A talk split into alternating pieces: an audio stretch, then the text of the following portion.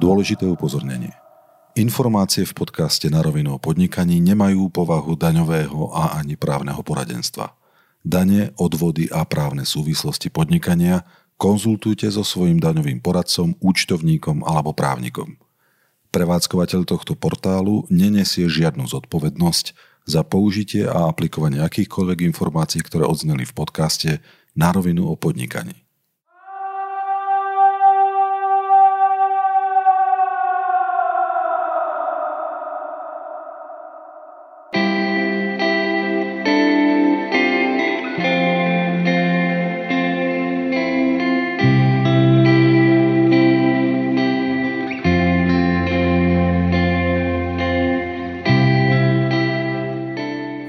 Predpokladám, že spolu so mnou aj veľká časť podnikateľov sme aj tento rok využili možnosť odložiť si svoje daňové priznanie o 3 mesiace, teda na koniec júna. V tejto chvíli si už ja sám za seba môžem povedať, že aj tento rok som to zvládol. Účtovníctvo mi dávala dokopy moja skvelá pani účtovnička, lebo povedzme si, problematika daní nie je ľahká. Na druhej strane to ale nie je nič, čo by sa nedalo pochopiť. Práve toto obdobie využijem a na tie obávané dane sa trochu pozriem.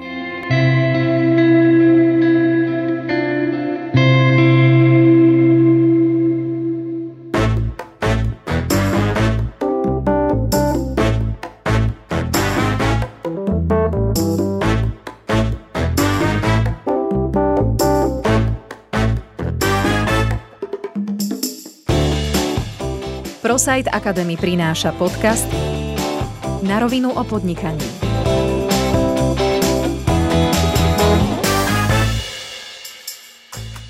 Podnikanie je pre mnohých ľudí strašiakom.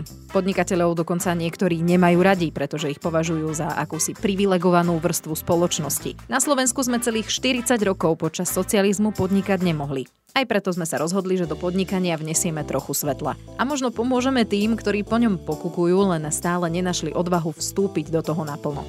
Počúvate na rovinu o podnikaní. Dvojtýždenný podcast spoločnosti ProSite Slovensko o všetkom, čo je pre štart a úspešné podnikanie dôležité. Vypočujete si inšpiratívne príbehy úspešných podnikateľov, ale aj praktické rady a návody, ako prevádzkovať vlastnú firmu, do čoho investovať svoje peniaze alebo ako uspieť v silnej konkurencii na trhu.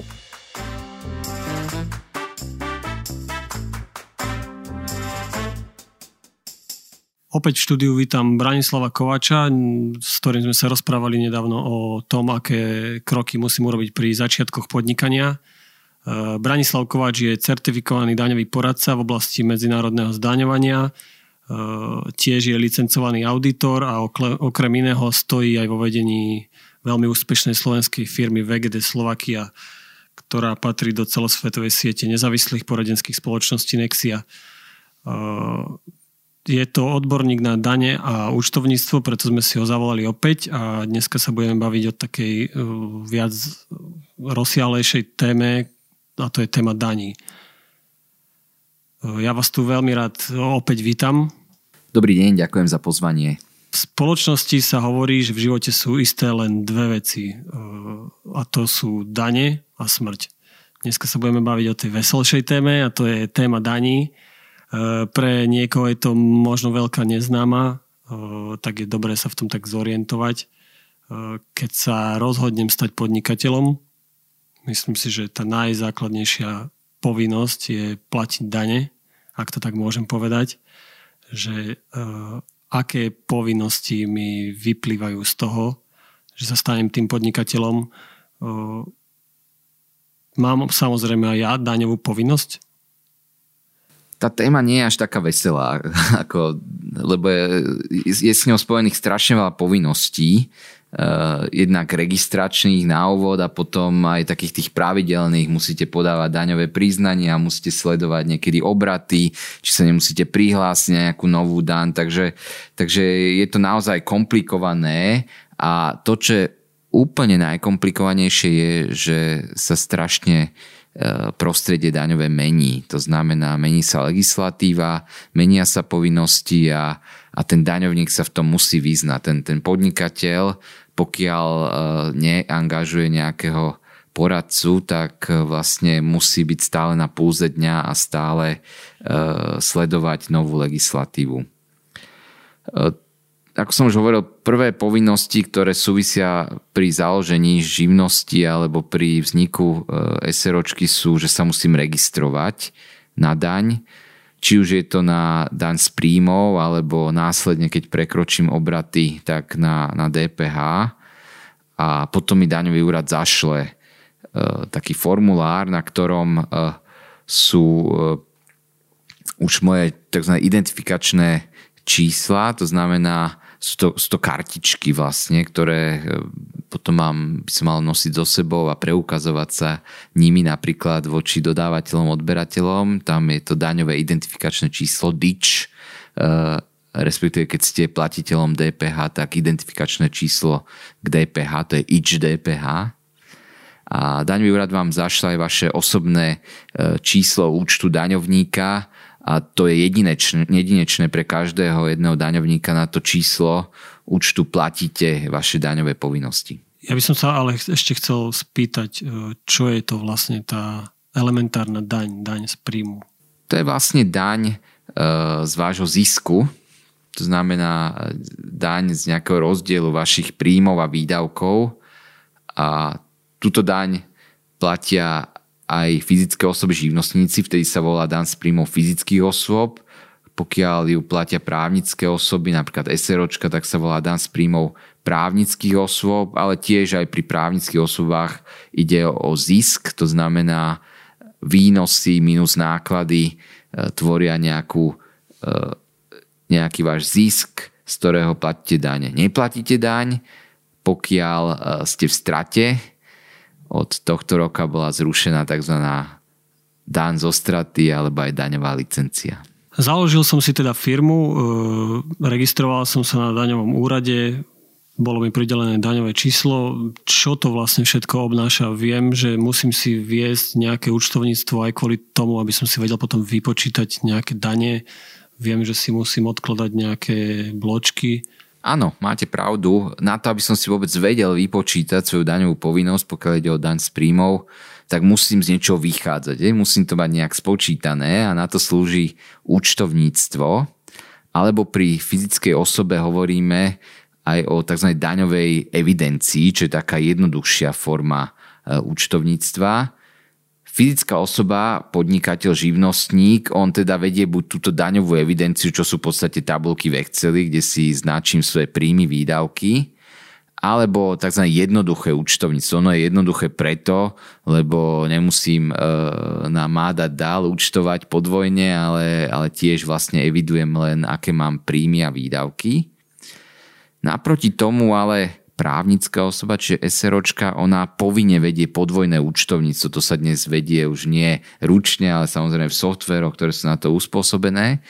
A tieto výstupy buď z jednoduchého účtovníctva, z daňovej evidencie alebo z podvojného účtovníctva potom vlastne použijem na konci roka k tomu, aby som si vypočítal svoju daňovú povinnosť. Ja zoberiem ten svoj hospodársky výsledok, ten, ten zisk účtovný alebo stratu a k, ňom, k nemu pridávam pripočítateľné a zase odpočítavam odpočítateľné položky. Čo sú tieto ťažké názvy? No to je to, že nie všetky náklady vo firme sú aj daňové výdavky, že ja si ich nemôžem uplatniť pre daň. Napríklad, keď idete do reštaurácie a dáte si dobrý obed, a dáte si to do účtovníctva firmy, ten dobrý obed, no tak vy si to nemôžete uplatniť, že je to daňový výdavok. To znamená, máte to v účtovníctve, znižuje vám to váš výsledok hospodárenia, ale na konci dňa, keď si robíte to daňové priznanie, tak musíte tie náklady na ten obed, tých 100 eur, ktoré ste zaplatili, musíte pripočítať k vášmu základu dane a z toho odviesť dan z príjmov. A čo si teda viem dať do nákladov, že predstavím si, že som nejaký možno stavbár a potrebujem na to nejaké nástroje, že tieto veci si viem dať do nákladov?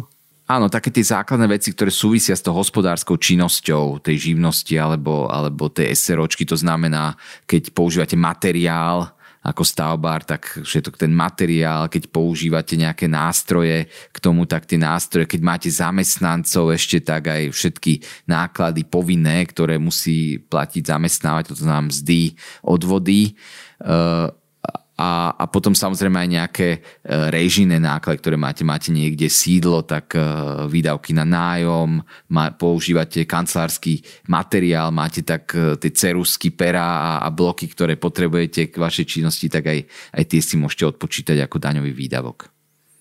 Potom všetky tieto mm, náklady svoje akože zoberiem a na základe toho si vypočítam teda daň. Viem si toto urobiť aj ja sám, alebo je to nejaké náročné? Nie je to úplne jednoduché. Je to jednoduchšie pri živnostníkoch, ktorí robia tú daňovú evidenciu alebo to jednoduché účtovníctvo. Pokiaľ ide o podvojné účtovníctvo, tam už naozaj musíte mať vedomosti o tom aj prax, aby ste si to podvojné účtovníctvo vedeli urobiť. To už nie je také jednoduché. Ale toto platí pre SROčky. Podvojné účtovníctvo vedú obchodné spoločnosti. Účtovný rok pre mňa končí 31.12. Čo to znamená pre mňa ako podnikateľa? To znamená, že uzavriete účtovné knihy, uh, buď to jednoduché alebo podvojné účtovníctvo a potom máte 3 mesiace na to, aby ste zostavili účtovnú závierku.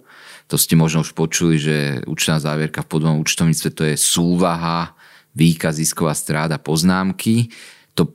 To predkladáte daňovému úradu, posielate elektronicky daňovému úradu spolu aj s daňovým priznaním potom toho 31.3. lehota. Čiže máte 3 mesiace na to a tomto momente toho 31.3. musíte aj zaplatiť daň, ktorá vám vyjde z toho daňového priznania. No a keď sa vám darilo, tak vám vzniknú aj predávky, ktoré musíte platiť, že buď štvrťročne podľa výšky alebo, alebo mesačne, potom ten ďalší rok musíte platiť už predávky, akoby zálohy na tú daň na ďalší rok. Toto bola teda daň z príjmu a existuje aj daň z pridanej hodnoty, ktorú si veľmi často ľudia s ňou zamieňajú. Aký je medzi týmito dvoma najznámejšími daňami rozdiel? To sú diametrálne odlišné dane. Tej dani z príjmov hovoríme, že to je priama daň, lebo ona priamo zasahuje toho, kto tú daň aj platí. Kdežto DPH, daň z pridanej hodnoty, je nepriama daň, lebo tu znášajú v cenách tovaru a služieb vlastne až tí koneční zákazníci, aj keď tu daň odvádzajú na predošlom stupni výrobcovia alebo predajcovia. Ona sa volá dan z pridanej hodnoty preto, lebo vždy sa zdaňuje len pridaná hodnota. Pridaná hodnota to je rozdiel medzi výnosmi a nákladmi, ktoré na tých medzistupňoch majú tí jednotliví obchodníci Dan z pridanej hodnoty ako nepriama daň je zaujímavá v tom, že keď ste platiteľom DPH, čiže máte to oprávnenie, máte ič DPH, v tom prípade vy si môžete pýtať od štátu naspäť daň, ktorú zaplatíte, čiže to je tá daň na vstupe a odvádzate tú daň, ktorú fakturujete alebo, alebo ktorú, ktorá je v, v cenách vašich služieb a výrobkov. DPH E, má aj zníženú sadzbu, 10% má aj tú riadnu e, normálnu sadzbu 20% na Slovensku. Tá znížená sadzba je na niektoré druhy potravín alebo na lieky alebo na knihy.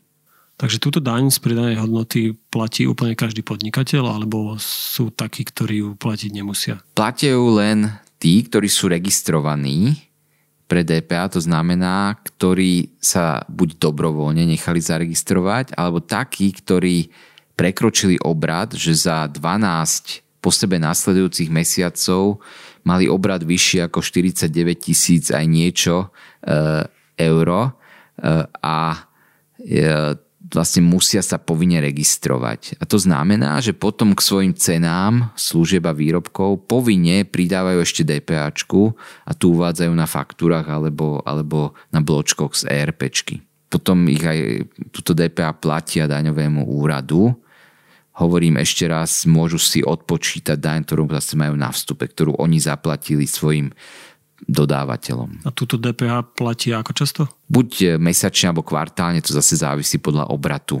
To bola teda daň z pridanej hodnoty, ale ja viem, že ešte existujú aj iné dane, napríklad daň z motorových vozidiel e, alebo aj daň z nehnuteľnosti, pokiaľ vlastním nejakú tú nehnuteľnosť. E, kedy som povinný tieto ostatné dane platiť? Dnes sú štáty veľmi kreatívne, by zdaňovali všetko. Vzduch, obezitu, e, nápoje sítené a všetko možné. To nás určite čaká, pre všetkým environmentálne dane budú tie, ktoré, ktoré budeme vidieť v budúcnosti vo zväčšenej alebo väčšej miere. Momentálne podnikateľ na Slovensku okrem DPH a okrem dane z príjmov musia platiť ešte dan z motorových vozidiel a to vtedy, pokiaľ používajú motorové vozidlá na podnikateľské účely a tam sa daň platí do 31. januára, dovtedy sa podáva aj daňové priznanie, respektíve niekedy vidia aj povinnosť platiť predávky na túto daň. Potom je veľmi často dan dan z nehnuteľnosti. To znamená, pokiaľ máte kúpenú na podnikateľské účely nejakú nehnuteľnosť, tak ten podnikateľ musí aj za ňu zaplatiť tú daň. Pozor, to je jediná daň, kde sa tá daň neplatí daňovému úradu. Ona sa platí buď mestu alebo obci, ktorý, ktoré sú správcom dane. No a potom máme ešte spotrebné dane, to sú veľmi špecifické dane, pre lieh, pre, pre víno e, alebo pre ropné produkty a naozaj toto platia len výrobcovia alebo distribútory takýchto, uh, takýchto položiek. To znamená výrobca uh, liehu alebo výrobca vína platí uh, spotrebnú daň. Tieto všetky ostatné dane sa majú takisto nejaký termín, dokedy to treba podať? Alebo? Áno, každá jedna daň e, má nejaký termín, nejakú lehotu, do ktorej je potrebné podať daňové priznanie, respektíve dokedy je potrebné odviesť daň. Pokiaľ napríklad tu daň z nehnuteľnosti, tam je rovnaký termín na podanie daňového priznania ako e, pri daní z motorových vozidiel. Pozor, pri daní z nehnuteľnosti tam nemusíte každý rok podať daňové priznanie, pokiaľ sa vám nič nezmenilo. Pokiaľ ste nepredali nejakú nehnuteľnosť alebo neprikúpili alebo nejaká zmena nebola, tak nepodávate už potom tie ďalších rokoch daňové priznanie. Tam vám len príde platobný výmer od mesta alebo obce a v lehote, ktorá je určená v tom platobnom výmere, zaplatíte e, daň z nehnuteľnosti. Ešte keď sa vrátim k tej dani z motorových vozidiel, je to vtedy, keď mám vozidlo na, písané na firmu, alebo viem ho používať aj ako súkromná osoba, podnikateľ, svoje vlastné vozidlo? Uh, aj ako podnikateľ môž, môžete používať a vtedy, vtedy ho používate na podnikanie. Vy si vykazujete potom pohonné hmoty uh, vlastne v rámci, v rámci podnikania a tým pádom vlastne ho používate na podnikanie. A vtedy platím tu, to je tá ano. cestná daň, daň z motorového vozidla. Keď si sa volá cestná daň, dnes, dnes sa volá daň z motorových vozidiel. Tá sa platí, tuším, do do, do konca januára sa, sa zaplatí alebo v predávkoch, pokiaľ máte veľkú povinnosť. To boli teda všetky dane, ktoré sú také najznámejšie. E, kedy a ako musím k, tom, k týmto daniam podať daňové priznanie. Da, môžem tiež toto daňové priznanie podať elektronicky? Keď ste podnikateľ, fyzická osoba, tak od e, júla minulého roka musíte podávať e, daňové priznania elektronicky. To isté platí aj od, o právnických osobách, ktoré to už mali túto povinnosť skôr. To znamená, vy už len elektronicky podávate daňové priznania. Eh, trochu iné je daňové priznanie daní eh, z nehnuteľností, tam keďže to ide mestám alebo obciam, tak tam ešte môžete aj papierovo také daňové priznanie podať. Eh, je potrebné povedať, že niekedy musíte k tým priznaniam dať aj prílohy.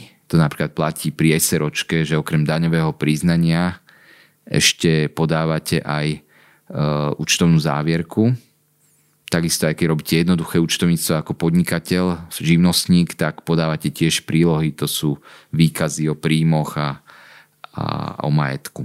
Mňa by teda ešte zaujímala taká vec, že e, dneska v dobe, že kedy veľa ľudí podniká na internete, vystavuje faktúry elektronicky. Ja musím tieto všetky faktúry dodať v elektronickej forme alebo v tej papierovej k tomu daňovému priznaniu vy nedodávate e, žiadne faktúry k daňovému priznaniu, tie si archivujete u seba, z toho robíte to účtovníctvo a daňové priznanie, čiže vy ich musíte mať tie faktúry u seba, keď príde daňová kontrola. Ale stačí tak, teda v elektronickej forme. Ano? E, stačí v elektronickej forme, e, len vždy ich musíte vedieť vytlačiť. To znamená, problém je, ak máte v elektronickej forme a zmení sa napríklad software hej, že by bola nejaká vyššia verzia niečoho a už, už to neviete vytlačiť, tak to je veľký problém, lebo potom vlastne neviete preukázať daňovému úradu e, vaše výdavky. Takže a tieto faktory by mal mať teda k nahliadnutiu daňový úrad v prípade kontroly.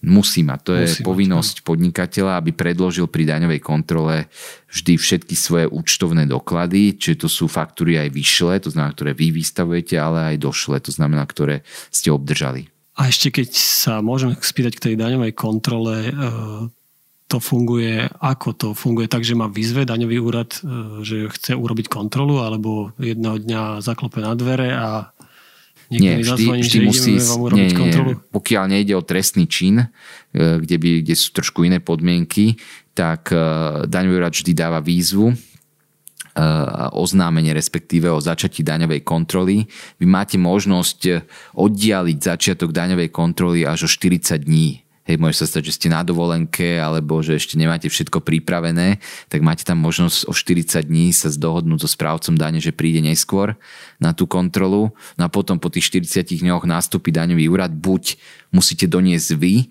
všetky vaše podklady na daňový úrad, alebo daňový úrad príde k vám do vášho sídla alebo do vášho miesta podnikania a tam začne vykonávať daňovú kontrolu. Čiže kontroluje vaše účtové záznamy, faktúry, pokladničné knihy, bankové výpisy a, a to samotné zaúčtovanie buď v softveri alebo, alebo na papieri. Ja som už hovoril dneska, že veľa ľudí podniká na internete, ale veľmi populárne sú dneska aj tie virtuálne meny že tie sa takisto zdaňujú, pokiaľ s tým podnikám? Áno, my sme nemali žiadnu reguláciu na Slovensku, že ako to vlastne bola veľká neistota, že ako sa to vlastne má zdaňovať, tak až minulý rok pristúpil e, e, štát, parlament k tomu, že prijal aj legislatívu do zákona o z príjmov a povedal, že aj pre fyzické osoby predstavuje príjem, respektíve zisk z podnikania s virtuálnymi menami, taký istý zisk ako z hociakej inej činnosti. To znamená, že sa e, aj zisk z virtuálnej meny zdaňuje a za ten príjem z predaja virtuálnej meny sa považuje aj výmena virtuálnej meny za iný majetok alebo výmena jednej virtuálnej meny za inú virtuálnu menu. Lebo vy si to vždy nemusíte vymeniť len za peniaze e, typu e, nejakej meny eura, doláre, ale vy to môžete vymeniť aj za iné a to sa tiež považuje, že ste to predali vlastne. Takže ja keď akože mám nejakú virtuálnu menu a vymením to za príklad poviem nejakú nehnuteľnosť, Áno. tak toto musím priznať v daňovom priznaní? To je pre vás príjem. A zase náklad k tomu je to, za koľko ste nakúpili tú virtuálnu menu. A zo zisku, z toho rozdielu príjmu a výdavku musíte zaplatiť daň. Ako fyzická osoba je to buď 19% alebo 25%. No a problém je, že že e, keď ste nepodnikateľ, to znamená, že, že ste len fyzická osoba, ktorá nepodniká, ale má takýto zisk virtuálnej meny, tak ešte musíte zaplatiť aj 14% zdravotné odvody k tomu. Čiže je to veľmi vysoké zaťaženie. Máte 19 alebo 25% dáň a ešte 14% zdravotné odvody k tomu. Mňa ešte napadne pri tej téme daní také nie že veľmi populárne 2% dane čo to vlastne? Ja viem, že sa to dá, teda je možnosť to darovať niekomu.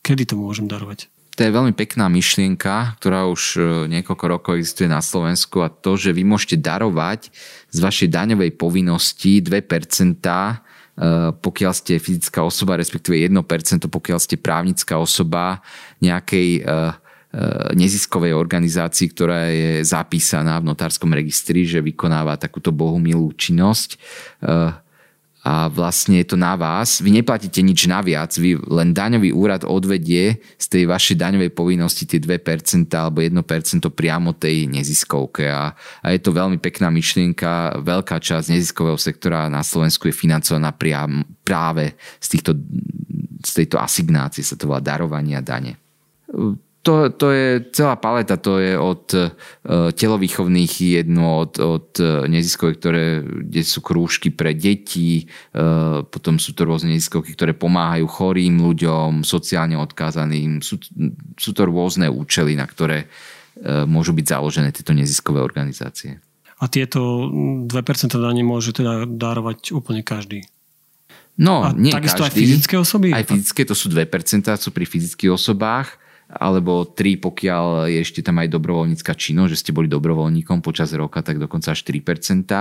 A pri právnických osobách, to znamená SROčky a podobne, je to 1%, prípadne je to 2%, pokiaľ, ste ešte, pokiaľ tá právnická osoba ešte darovala, uh, urobila dar vo výške aspoň 0,5% svojej daňovej povinnosti nejakým iným uh, neziskovkám. Čiže je to buď 1% alebo 2% pri právnických osobách. A pozor, minimálne sa dá venovať 8 eur. To znamená, že pokiaľ máte veľmi nízku daňovú povinnosť, tak nemôžete nič venovať. Lebo maximálne? Maximálne tam je neobmedzenie. E, e, vždy sú to teda to 1% alebo 2% e, z dane. A môžete aj viacerým príjimateľom, kľudne to môžete rozdeliť. Nemusí to byť že len jednej neziskovke, ale si to rozdelíte. Viete aj nejakú pikošku, že kto daroval najviac? 2%? To neviem, ale e, na Slovensku sa zverejňujú právnické osoby, že koľko platia, tí, najväčšie, že koľko platia uh, dane sú, a vlastne teraz sú to už verejné zoznamy, že kto koľko daní platí. Toto všetko boli teda dane. Keď teda podnikám a celkom sa mi aj darí, mám už, alebo teda moja firma zarobila nejaký určitý obnos, ako si viem ja ako vlastník tej SROčky vybrať peniaze z môjho vlastného podniku. Keď SROčka vykázala kladný výsledok hospodárenia, čiže zisk, tak v tom prípade má vlastník, teda spoločník, nárok na výplatu podielov na zisku. Pri akciovke sa to volá dividenda, preto často sa medzi ľuďmi o tom hovorí aj, že, že berem si dividendu z firmy. Uh, pozor, my od roku 2018 máme novo zavedenú dan z dividend, na Slovensku. To znamená, že každý podiel na zisku, každú dividendu, ktorú si vyberiete, musíte zdaniť 7%. E, robí to za vás spoločnosť, ale keď ste jediný spoločník, jediný majiteľ, tak to vlastne vy musíte sa o to postarať, že musíte dať oznámenie na daňový úrad a takisto zaplatiť e, formou zrážky túto dan z dividend. A túto daň z dividend, to sa priznalo v daňovom priznaní potom? Eh, pokiaľ ide o tu, máte v tuzemsku, tú SROčku Slovensku, tak to už nie, lebo to sa zrážkou zaplatilo a tým pádom to už netreba prizdávať daňovom priznaní. Ide len o to oznámenie na daňový úrad, ktoré robí za vás tá SROčka. Pokiaľ by ste mali ale v zahraničí, niekde napríklad v okom, by ste mali v Maďarsku alebo v Česku SROčku a tá by vám vyplatila podiel na zisku, tak tam, keďže tam není zrážka, alebo len podľa lokálnej legislatívy toho iného štátu, tak musíte tieto zahraničné dividendy uviezť vo svojom daňovom priznaní ako fyzická osoba a prípadne započítať už to, čo ste zaplatili tam. A tieto dividendy to si môžem vyplácať ako často? Keď ste vrali, že raz, tak jedenkrát keď si to vyplatím, tak zaplatím aj tú daň. Keď, za, keď si to vyplatím druhýkrát, tak znovu zaplatím tú daň. Uh, vy môžete to rozhodnutie o výplate urobiť eh, hocikoľkokrát počas roka, len vždy musíte buď urobiť rozhodnutie jediného spoločníka formálne, ak ste jediný spoločník, alebo zvolať valné zhromaždenie, ak ste viacerí spoločníci a urobiť rozhodnutie na valnom zhromaždení. Raz do roka vy schválujete výsledok hospodárenia a účtovnú závierku. Najprv schválite, ale potom môžete tie rozhodnutia o výplate urobiť aj krokovo, že niekoľkokrát do roka, aby ste nemuseli všetko vyplatiť a hneď aj tú daň platiť uh, jedenkrát. Lebo niekedy nemáte ten cash flow, proste nemáte cash na to, aby ste vyplatili všetko. A toto platí pri akciovej spoločnosti, pri SROčke toto to je tiež? platí tak pri SROčke, ako aj pri akciovej spoločnosti. Dnes sme sa teda bavili o tom, e, aké, aká najdôležitejšia povinnosť mi vyplýva z podnikania a to platiť dane. E, zhrnuli sme si, čo je to tá základná elementárna daň, daň z príjmu, Tiež sme si povedali, čo je to daň z pridanej hodnoty a ostatné dane. Povedali sme si aj, čo sú to 2%, kedy ich môžem darovať. Povedali sme si aj o odvodovom zaťažení v prípade, že podnikám. Ja verím, že každému začínajúcemu podnikateľovi tieto informácie e, veľmi pomôžu. Ja vám ďakujem veľmi pekne, že ste si našli čas na nás. E, ďakujem za tento rozhovor a verím, že sa znovu niekedy vidíme pri ďal- ďalšom podcaste. Ďakujem za pozvanie a teším sa na ďalšie stretnutie. Počúvali ste na rovinu o podnikaní. Dvojtýždenný podcast spoločnosti ProSite Slovensko. Podcast na rovinu o podnikaní nájdete vo vašich mobilných podcastových aplikáciách alebo na streamovacej službe Spotify, ale aj na webe www.narovinu.online. Dnešná epizóda vznikla s podporou ProSite Academy, vzdelávacej platformy spoločnosti ProSite Slovensko. Strich a produkciu zabezpečila spoločnosť Button Media. Do počutia o dva týždne.